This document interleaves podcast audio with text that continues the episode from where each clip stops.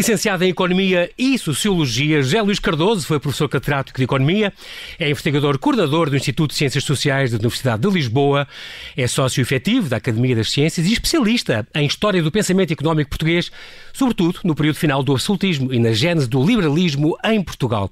É por isso a pessoa indicada para nos falar da Revolução Liberal de 1820, de certo modo, um, um momento fundador da nossa economia liberal, das eleições, da nossa democracia, numa palavra, do nosso presente. Olá, professor José Luís Cardoso, bem-aja por ter aceitado este nosso convite. Bem-vindo ao Observador. Muito obrigado, o prazer é meu. Uh, estamos aqui para falar deste livro. Tenho que dizer que é um. Claro que o professor tem envolvido noutras obras, como as obras clássicas do pensamento económico português, coronou 20 dos 30 volumes uh, que, essa, de que essa coleção editada pelo Banco de Portugal, uh, e nós hoje vamos falar disso, do Banco de Portugal, uh, fez, fez parte. História do pensamento económico português, temas e problemas, do Tratado de Metuín. escreveu um livro já para a Câmara Municipal da Figueira, que é a sua terra natal, em 1983, Manuel Fernandes Tomás, que agora foi reeditado pela, pela Almedina, já este ano, e vamos falar muito de, deste homem, deste Manuel Fernandes Tomás, este figueirense, que foi um dos mais destacados protagonistas da Revolução Liberal de 1820 e da preparação da primeira Constituição Portuguesa, eh, que foi feita em 1822. Esta Revolução Liberal de 1820 que estamos aqui a falar, o, o pretexto, é porque não só celebramos os 200 anos, como saiu este livro maravilhoso dos Correios, mais um daqueles álbuns do Clube do Colecionador dos CTT, um, ehm, que celebram, portanto, este, o bicentenário desta importante data e que acaba de ganhar um prémio, o prémio do Grêmio Literário 2019, que o professor recebeu merecidamente por causa deste, deste, desta obra uh, tão importante, deste, e mesmo a acabar este bicentenário, não podíamos deixar de falar deste momento que foi a gênese, no fundo, da nossa, da nossa democracia. O primeiro passo. Embora o primeiro passo se possa dizer que foi malogrado três anos antes. Sim, é verdade. Durou pouco tempo a experiência da primeira Revolução Liberal do Vintismo entre 1820 e 23. Antes de mais, João Paulo Sacadura, muito obrigado pelas suas palavras simpáticas e generosas da apresentação. Referiu aí, de facto, esse primeiro livro que escrevi sobre Manuel Fernandes Tomás, agora reeditado, e esse foi o início do meu interesse por este período. É um período de facto fascinante da história portuguesa e é um período, sem dúvida nenhuma, fundador. Fundador, eu não diria de democracia, porque na altura não se falava ainda em democracia nos termos em que nós hoje o referimos, Sim, claro. mas é, é, o, é, é, digamos, o momento fundador da monarquia constitucional, do moderno constitucionalismo. E, por exemplo, das eleições. E das eleições. As primeiras eleições que houve, não é? E, e, sobretudo, que inaugura um novo período em que já não temos um monarca absoluto, mas temos um monarca constitucional. Vamos ter um monarca constitucional quando ele, ainda, ainda na altura estava no Brasil, ele vai regressar a Lisboa em 21, mas ele, quando regressa, ele vai já jurar as bases da Constituição e está preparado para aceitar a Constituição que os deputados vão preparar. Isso é e incrível porque ele fez isso, mas, por exemplo, a Carlota Joaquina, a rainha, não fez, o Cardeal Patriarca também não jurou. Exatamente. E, e havia muita resistência. E, é? e, no caso da Carlota Joaquina, ela foi renitente. Ela não só não jurou as bases da Constituição, que foi o primeiro documento que os deputados uh, das Cortes Constituintes, iniciadas em 1821, prepararam, é uma espécie de declaração de princípios, onde estão as declarações de princípios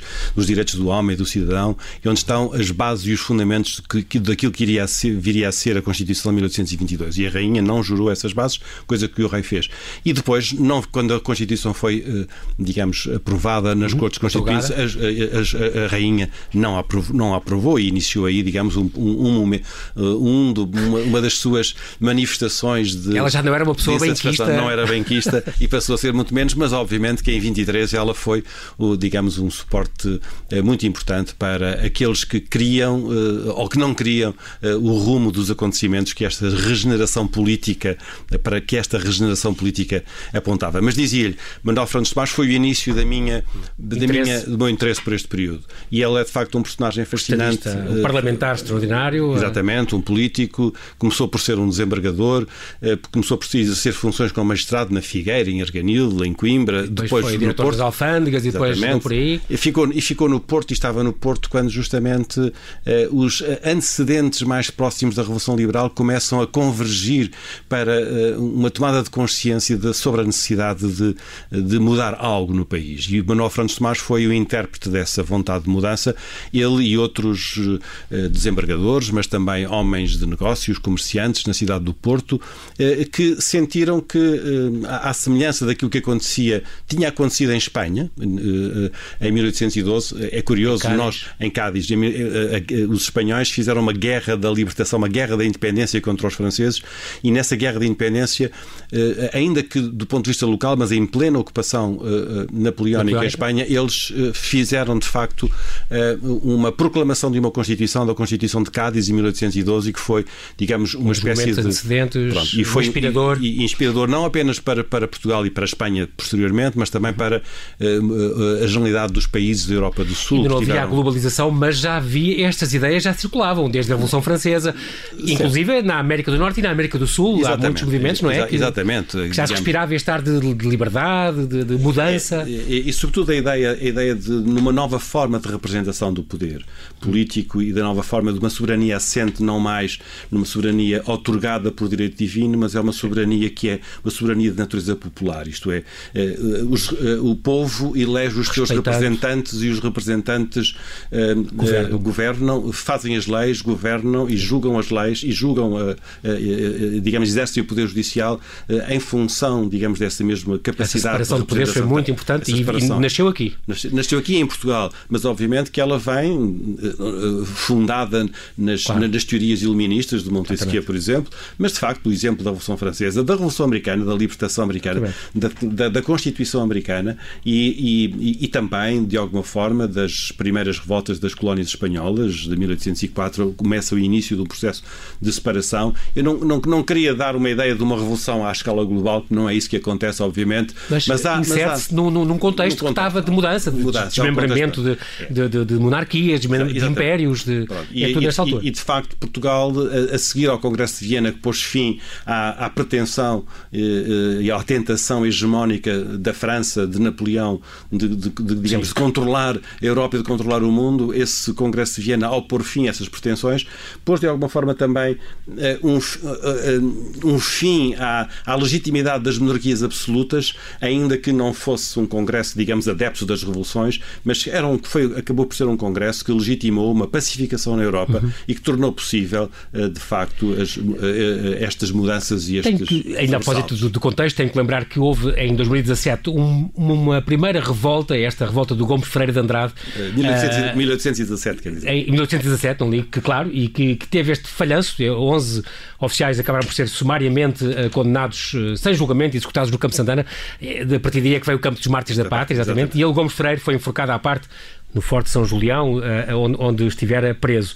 E foi um bocadinho, se calhar, para vingar também uh, um bocadinho este, este falhanço, que depois este no Porto, em, em 24 de agosto, juntou-se então este, este, este, este levantamento, estas tropas que se reuniram na Praça da República, então, que na altura era o campo de Santo Ovídio, não é?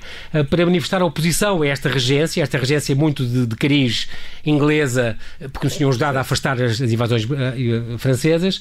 estava o rei, portanto, e exigir, no fundo, o regresso do rei, do, do monarca do Brasil e confiar a uma junta governativa, portanto, eh, esta, sim, sim. esta, esta mudança de, de poderes. É, é, muito curioso porque um, e foi no Porto porque exatamente isto e foi uma coisa não foi uma coisa tumultuosa, foi foi um pronunciamento militar pacífico, pacífico uh, tranquilo, levantamento de tropas insatisfeitas, convencidos pelos magistrados e pelos negociantes. É, é muito é curioso. É, Depois marcharam todos em uh, houve uma missa campal e houve não, não está, está é, é, muito curioso como isto decorreu no Porto, 15 dias depois em 15 de setembro depois em, em Lisboa não é?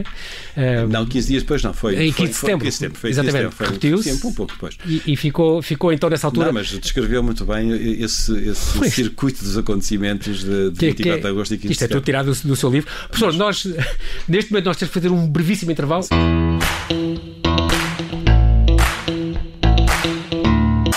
Estamos a conversar com o economista e investigador, o professor José Luís Cardoso, a propósito deste livro, A Revolução Liberal de 1820, editado pelo Clube de Colecionador dos Correios, sobre este momento tão importante que foi vivido na, na altura, na, na gênese da nossa história liberal uh, neste momento. Uh, estávamos a falar, professor, que houve este momento falhado. Estávamos a falar também que isto foi uma. Um, não foi uma coisa tumultuosa. É, é engraçado porque os próprios protagonistas. Uh, não, não gostava muito de falar da questão de ser uma, uma revolução. Eles usavam mais o termo regeneração. Regeneração, revolução se calhar associava uma coisa mais pejorativa, mais à Revolução Francesa, com, sim, com, com guilhotinas e, e... Sim, sim, jacobinismos. Exatamente, exatamente. Não, mas, mas uh, pegava justamente nessa sua deixa para referir que o momento de 1817, que foi a sua, uhum. uh, aquilo que há pouco referiu, do, da conspiração, chamada conspiração de 1817, que foi, 1817, que foi uhum. fracassada, é um momento que os, os homens liberais de 1820 vão querer, de alguma forma, vingar e, portanto, têm presente uh, uh, na sua memória e na sua ação aquilo que foi o exemplo de Gomes Freire. E uh, nos seus propósitos, outra referência que fez na sua, na sua intervenção de há pouco, os, os propósitos não eram propósitos propriamente de transformação radical do estado de coisas e aquilo que eles queriam era, no fundo, duas coisas muito simples. Era que o rei regressasse uhum. e que fossem chamadas cortes e fossem fossem eleitas cortes para fazer uma Constituição. Nesta simplicidade reúne-se, digamos, a complexidade que este momento também representa. Porque o regresso do rei representa. O rei estava no Brasil e o regresso do rei representava também. Era um sinal de, da importância perdida do Brasil enquanto uh, espaço colonial absolutamente fundamental para o equilíbrio económico uh, do reino uh, e das suas colónias, neste ah. caso em que o Brasil contava especialmente, que tinha sido perdida de alguma forma a partir de 1810 com os tratados de comércio com a Inglaterra que Portugal foi obrigado a celebrar e que estavam também muito presentes naquilo que eram as reivindicações que não tinham uma forma, digamos, tumultuosa essas reivindicações, Sim. mas eram era, havia um, um, digamos uma sensação de, de algum um, uh, desagrado uh, e de também, algum descontentamento. O, o, humilhação um bocadinho, não é? humilhação também. Em com dois, esta, em dois tutela inglesa que dois, estava a governar. Exatamente, em dois planos. Um plano que poderíamos dizer que é o plano económico, comercial, Sim. porque de facto a presença inglesa claro. era muito grande, sobretudo no norte do país e sobretudo na região do Vinho do Douro, uh, e também, obviamente, a presença uh, militar uh, com o Beresford, que era no fundo o comandante supremo das forças militares em Portugal, e foi justamente aproveitando uma ida do Beresford ao, Rio de Janeiro, ao Brasil, uhum. para reclamar de Dom João VI eventualmente mais poder para poder, digamos. Atenção que os soldados já estavam muito descontentes, já estavam com sete meses de salários, salários em atraso. E, portanto, havia essa, esse descontentamento e, e, digamos, uma revolução para ser feita tem que escolher a data oportuna, o momento oportuno. E ela foi feita porque justamente as fias militares estavam de alguma forma uh, uh, acumular, esse... a acumular esse, esse, cansaço e ao mesmo tempo não, não estava o chefe supremo das forças militares, Beresford, que estava. Isso foi, isso foi importante. E acabou por ser um, um movimento perfeitamente pacífico, como há pouco disse, com uma festa com salvas de tiros, com uma missa campal. Os com, 21 salvas. Exatamente. Uh, ocorreu no Porto porque, de facto, a maior parte dos membros do Sinédrio, dessa organização, que foi uma organização que em 1818 começou a reunir para pensar, de facto, como é que poderia dar a volta ao texto, digamos assim. O motor uh, máximo era o, o, o seu conterrâneo, o Manuel Santos Tomás, mas também José Ferreira Borges, José da Silva Carvalho, João Ferreira Fiana e outros que depois se juntaram. E alguns comerciantes, advogados, magistrados. Magistrados, militares também, e sobretudo militares. E aqui é importante, numa revolução não se faz sem militares. Sim. E, portanto, mesmo que não tenha sido uma revolução no sentido de sangue, uh, mortes e feridos, etc., foi um pronunciamento e um pronunciamento pacífico, mas foi um pronunciamento em que as tropas, aquarteladas no Porto, uh, aderiram, aderiram de uma forma uh, absolutamente né? voluntária e de uma forma absolutamente inequívoca. Houve muita escassa resistência, houve apenas um esboço de resistência por parte da regência em Lisboa, naturalmente, porque não podia aceitar esta alteração do estado de coisas.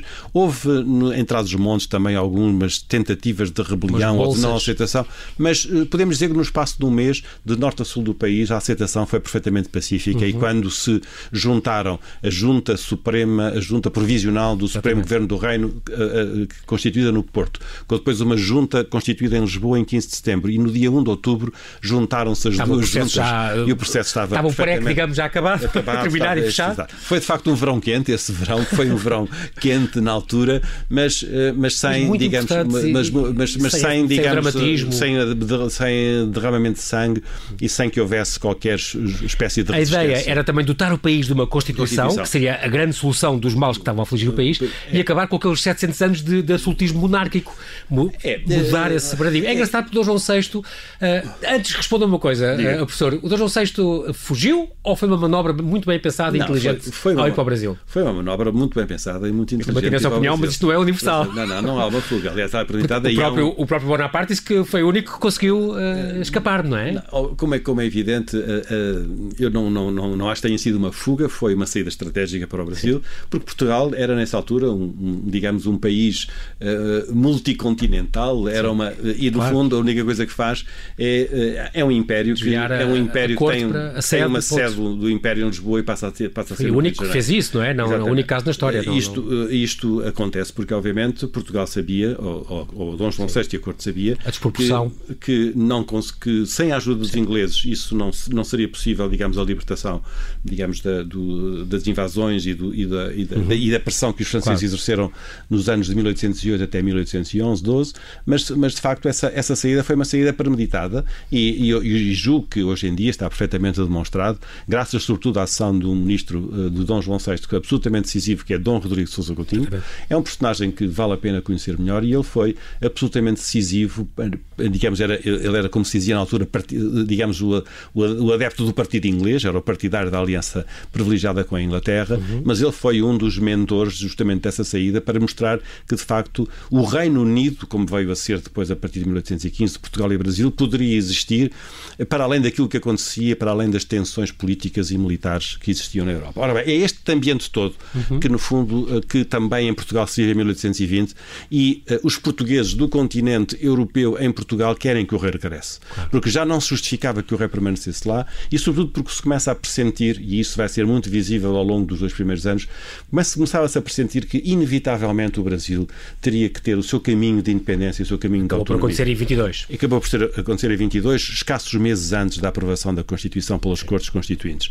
E é muito curioso, justamente falando de Manuel Fernandes Tomás, ele foi um dos que eh, talvez tenha intuído mais eh, precocemente essa inevitabilidade da, da, independência, da, independência, do Brasil. Há uma, há uma frase célebre que ele, que, ele, uh, que ele profere no Parlamento quando se discute, digamos, quando uh, as, uh, existem algumas manifestações de rebeldia por parte, digamos, das, das capitanias, dos Estados do Brasil que não aderem à Revolução da forma como seria esperado ou que procuram, digamos, construir a sua própria tinha havido a abertura dos portos e isso. isso claro. Mas, mas, mas eh, quando, quando, existe, digamos, uma contestação brasileira ao rumo que a Constituição portuguesa estava a tomar, o Fernando Tomás tem uma frase deste tipo: depois, se, se, se quiser ficar sozinho, passe muito bem, Senhor Brasil. E, portanto, esta ideia do passe muito bem, Senhor Brasil ficou para alguns deputados da época e para alguns intérpretes desta Revolução como uma espécie claro. de traição ao grande império. Mas não é traição nenhuma. Seja... Outra coisa que o, que o próprio Dom João VI fez foi aprovar, uh,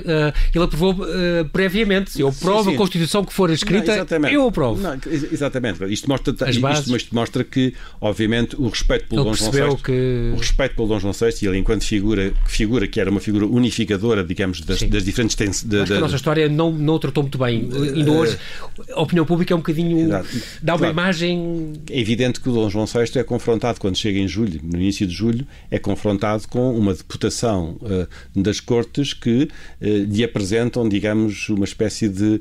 Uh, menu dos, uh, uh, de, digamos, de, de, das responsabilidades que ele tinha que assumir e daquilo que eram os limites uh, do, do, seu poder, poder do, claro. seu, do, seu, próprio poder. Aí é o próprio Manuel Fernandes Tomás que vai receber até essa incumbência de, como, como, apresentar como, os cumprimentos e, e, e, explicar a Constituição ao rei. Como será ele, de resto, que vai apresentar a Constituição, quando ela é aprovada em setembro de 1822, é ele que vai apresentar a Constituição ao rei.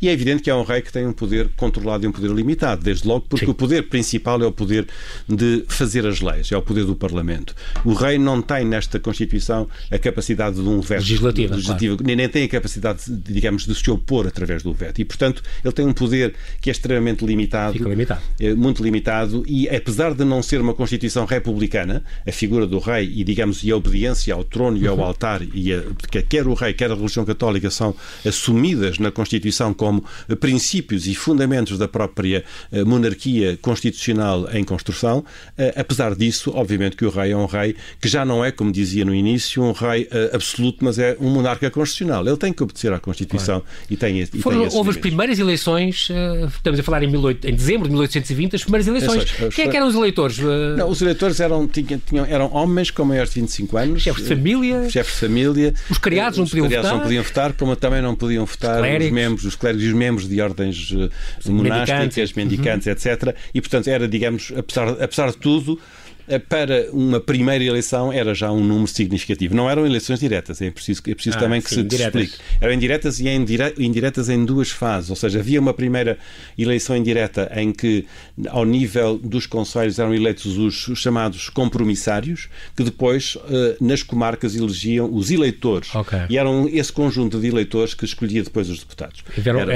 Estipulou-se que eram 100 deputados. Eram 100 deputados. Portanto, um cada, cada 30 mil habitantes. 30 mil. Falando em 3 milhões nessa altura. 33 milhões era a população. Que eram, que eram uh, uh, quem podia votar, no fundo também, que, que tivessem, está lá escrito, qualidades essenciais, virtudes e inteligência. E inteligência os, os deputados, Antes de votar, os eleitores deviam assistir à missa. Isto Exatamente. é extraordinário. Não, é fantástico. Não, mostra... E esta Constituição foi muitíssimo importante porque uh, mudou muita coisa. O sistema de justiça, por exemplo, esta coisa da presunção de inocência, por exemplo, é uma das grandes novidades. É uma das grandes novidades. É, a impossibilidade de prisão sem culpa formada. São coisas que vêm, nascem aqui. Que nascem aqui, ainda que podemos Separação dizer. Do poder judicial. Pronto, tal como muitas outras coisas que o vintismo fez e que as Cortes Constituintes aprovaram, houve uma febre legislativa, uma, houve Sim. uma efervescência. A abolição da Inquisição, por exemplo. A da Inquisição, a, a, declaração da liberdade de imprensa, digamos, os textos, a abolição dos forais, ou uma parte, uma abolição parcial dos forais. Houve uma explosão de, de, de panfletos de, de direitos. 112 jornais nasceram só, só nestes, nestes primeiros a abolição, anos. A abolição de, de algum tipo de direitos senhoriais, mas que não tem, digamos, o significado que vai ter, por exemplo, em 1832,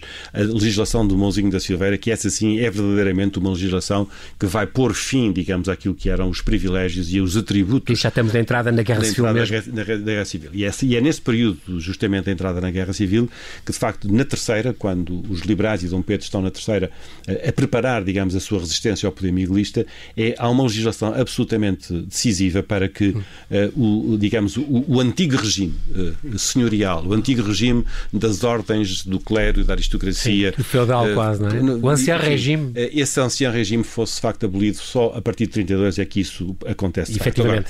Agora, em 1800, as Cortes Constituintes preparam esse terreno e esse é um dos seus Sim. significados.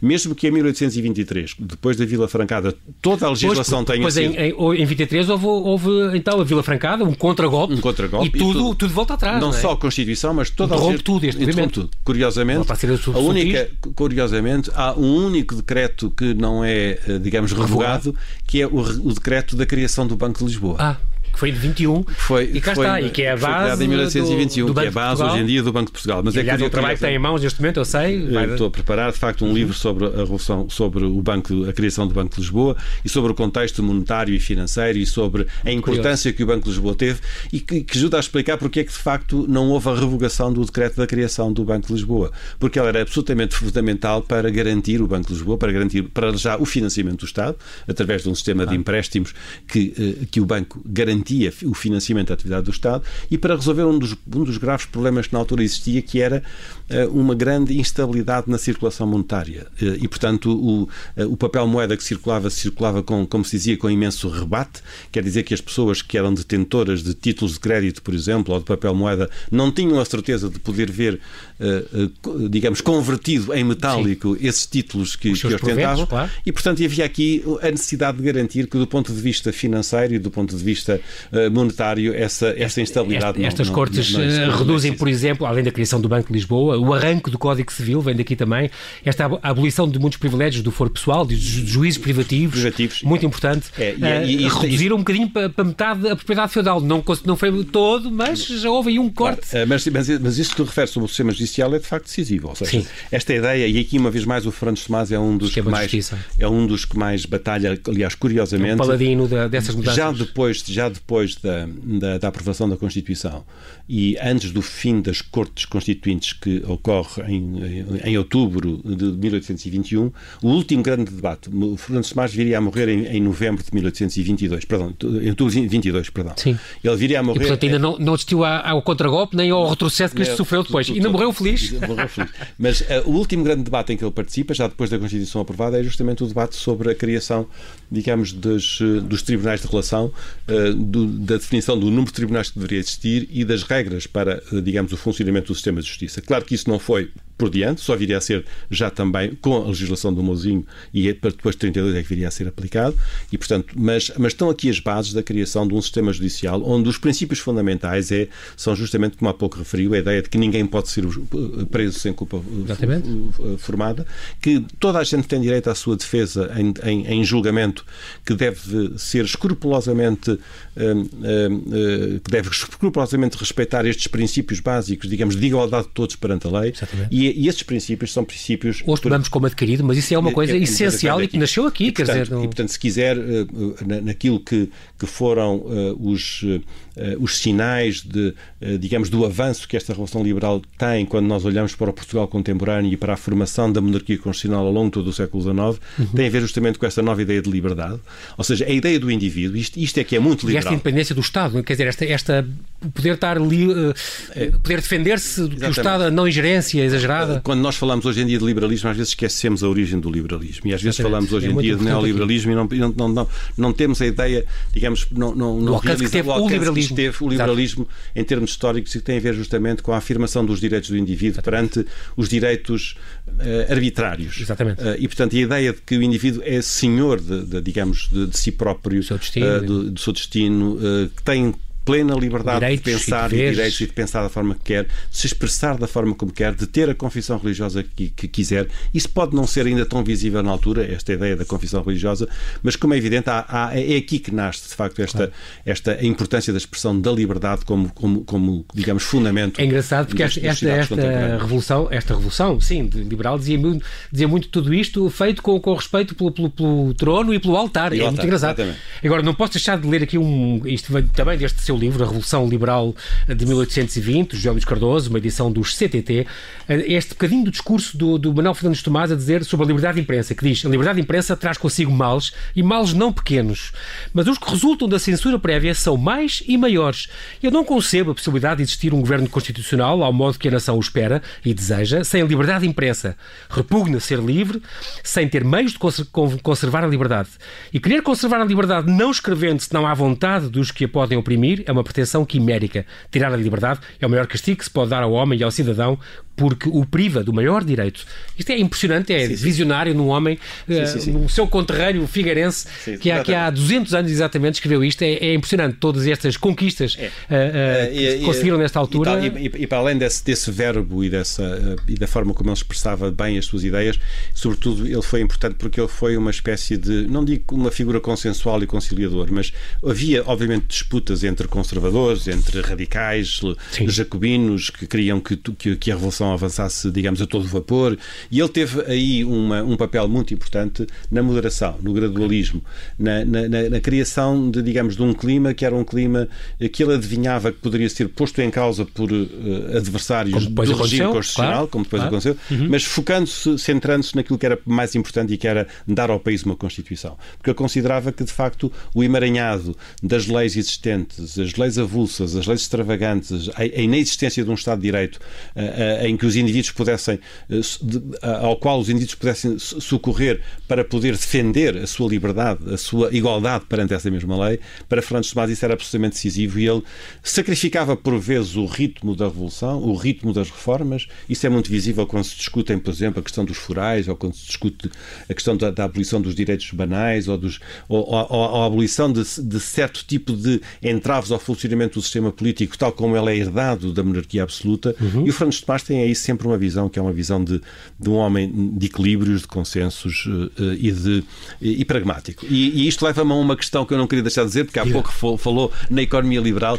Sim. Se de facto nesta Revolução Liberal nós temos, uh, digamos, mudanças significativas no plano político, no plano económico eu diria que nem tanto. Ou seja, as vozes liberais no plano económico, no Parlamento, nas Cortes Constituintes, são muito escassas. Aqueles que, que acreditam nos princípios da liberdade de comércio, que querem, por exemplo, abrir completa ou que pudessem a, a ser adeptos do laissez-faire, de, de, uma abertura da economia ao exterior, de deixar circular livremente as mercadorias vindas de fora, são muito uh, diminutos, porque há uma visão pragmática de que o país necessita de desenvolver os seus recursos, a sua indústria, a sua agricultura, e para isso, se for necessário, tem que proteger e, portanto, neste caso, a proteção, a proteção aduaneira é, de facto, uma, uma das imagens de marca também da legislação do vintismo. E, portanto, estamos ainda longe, digamos, dos, eh, dos princípios de liberdade de comércio e dos princípios de, de laissez-faire que vão caracterizar mais tarde, digamos, os adeptos os, da economia liberal. Os que depois desta Revolução de 1820, os 20 anos que se seguiram, mais ou menos, foram de guerra civil, houve muitas guerras, muitos uh, tumultos, só depois, talvez, ou talvez uns 15 anos, talvez, depois de 34, é que voltou, uh, houve um desfecho uh, uh, muito violento e sangrento desta guerra civil, mas que foi favorável às forças liberais. Sim. E, portanto, depois do, do Dom Miguel ter voltado em 28, depois da contra-revolução miguelista, e só depois é que se vai, depois de 34, é que se vai consumar esta revolução, é, no fundo, não é? E que ocorreu em 1920, quando veio essa acalmia política. então. É evidente, não foi uma acalmia total, ainda houve Sim, mais claro. ao longo dos anos 40 e só talvez a partir de 1851 51, 52, com o ato adicional da Carta, é claro. que essa acalmia vem. Há um momento importante que é a Carta Constitucional de 26. A Carta Constitucional é, sem dúvida, repõe. No ano digamos, o rei. Exatamente. E a Carta Constitucional repõe uh, alguma, uh, alguns dos direitos ou alguma das prerrogativas uh, que poderiam afetar a relação entre o monarca e as Cortes e, e, o Poder Legislativo. Uhum. é um momento importante, mas não há dúvida que essa, aquilo que a Revolução representou nestes, dois, nestes três primeiros anos, neste triênio vintista, jamais poderia voltar a ser esquecido, ainda que tivesse sido uh, posto de lado uh, provisoriamente uh, no contexto, foi um facto, um contexto conturbado que terminou com a Guerra Civil de 32-34. Muito bem, professor. Infelizmente, na rádio é mesmo assim, o tempo é. voa. Quero, quero agradecer muito o professor José Luís Cardoso esta sua disponibilidade para estar connosco aqui no Observador. Bem-haja. Ainda bem que fomos a tempo de celebrar neste ano do bicentenário, este importante momento da nossa história, tão fundador uh, do nosso presente. Oxalá possa tê-lo aqui de novo a dar a conta então das suas pesquisas, dos seus futuros trabalhos e porque não a história do Banco de Portugal, é uma coisa que se calhar devemos também estar curiosos em saber. Quero agradecer a sua vinda, bem-haja e mantenha seguro. Muito obrigado. Muito obrigado também.